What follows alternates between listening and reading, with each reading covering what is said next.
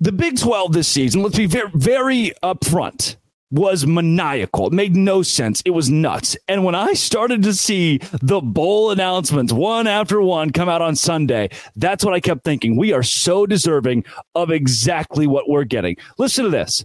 The Radiant Radiance, I'm sorry, Technologies Independence Bowl in Shreveport, Louisiana. The Union Home Mortgage Gasparilla Bowl, the Guaranteed Rate Bowl. What's better? This is the best part of the whole damn thing. The Big 12 made the Duke's Mayo Bowl and the Pop Tarts Bowl. I'm talking massive.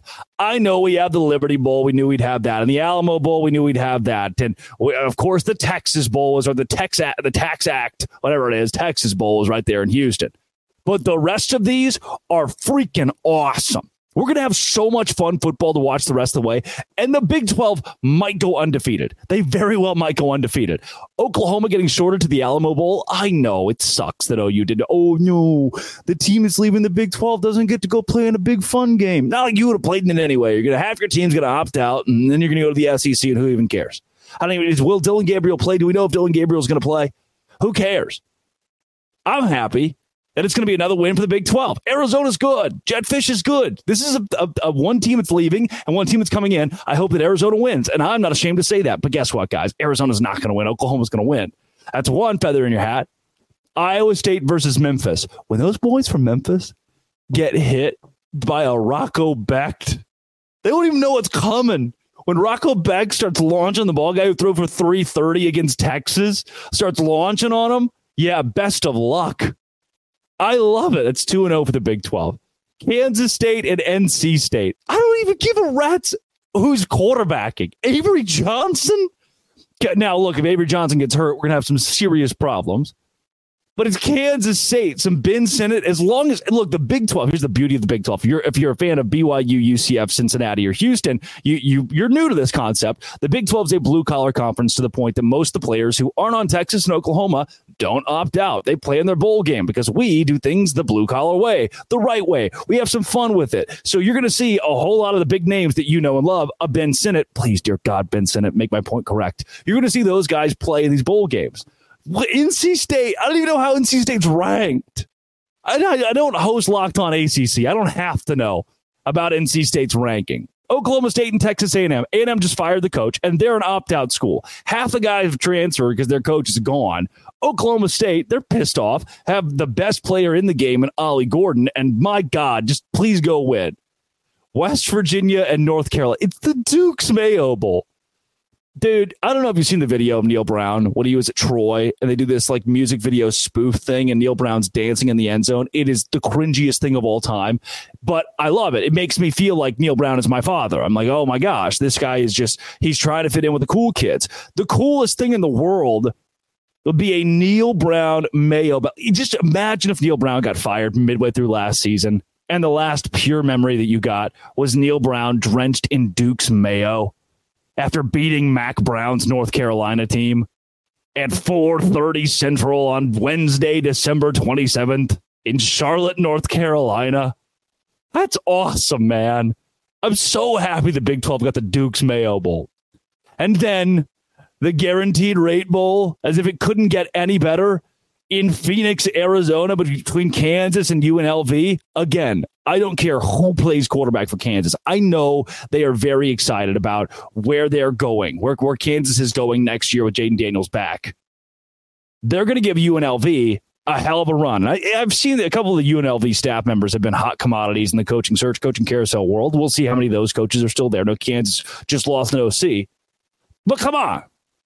I got to ask you to pick the winner between Kansas and UNLV, where neither of these teams get to be home for Christmas. This is a, the game's on December 26th, so they'll be spending Christmas in a hotel, sleeping for the next day uh, for the Guaranteed Rate Bowl. Who are you going to take? You're going to take Kansas. The Union Home Mortgage Gasparilla Bowl in Tampa, Florida. UCF doesn't have to go very far now, do they? To play Georgia Tech. Georgia Tech was better at the end of the year, I guess. I, had I asked you, let me, pitch, pitch this to you. Had I asked you three days ago, is Georgia Tech bowl eligible? You would have probably said, I'm confident. You would have gone, Now like three and nine. Georgia Tech's a four and eight on a good year. But no, they are bowling and playing our own UCF in the, again, Union Home Mortgage Gasparilla Bowl. Uh, and then Texas Tech gets the beautiful honor of representing our prestigious conference two weeks from now. They don't get a lot of time to practice for this one. It's a long travel, long haul. They get two weeks off to prepare for the Radiance Technologies Independence Bowl in Shreveport, Louisiana, against Cal. Uh, Spavital, less Cal. They don't have their OC out there. And I, I mean, do I apologize or is this just all? Do you revel in this? This reminds me of where Baylor was last year in the Armed Forces Bowl playing on like December 15th. You're going, has it even bowl season yet? Why are we out here? And it, it just, no one cares. No one's counting any of that. But at the same time, it's for kicks and giggles. Texas Tech and Cal to kick off the Big 12's bowl season. Joey McGuire's got to get his guys fired up to play Cal. Again, had I asked you three days ago, is Cal Bowl eligible? You'd be like, no. Cal's like three and nine.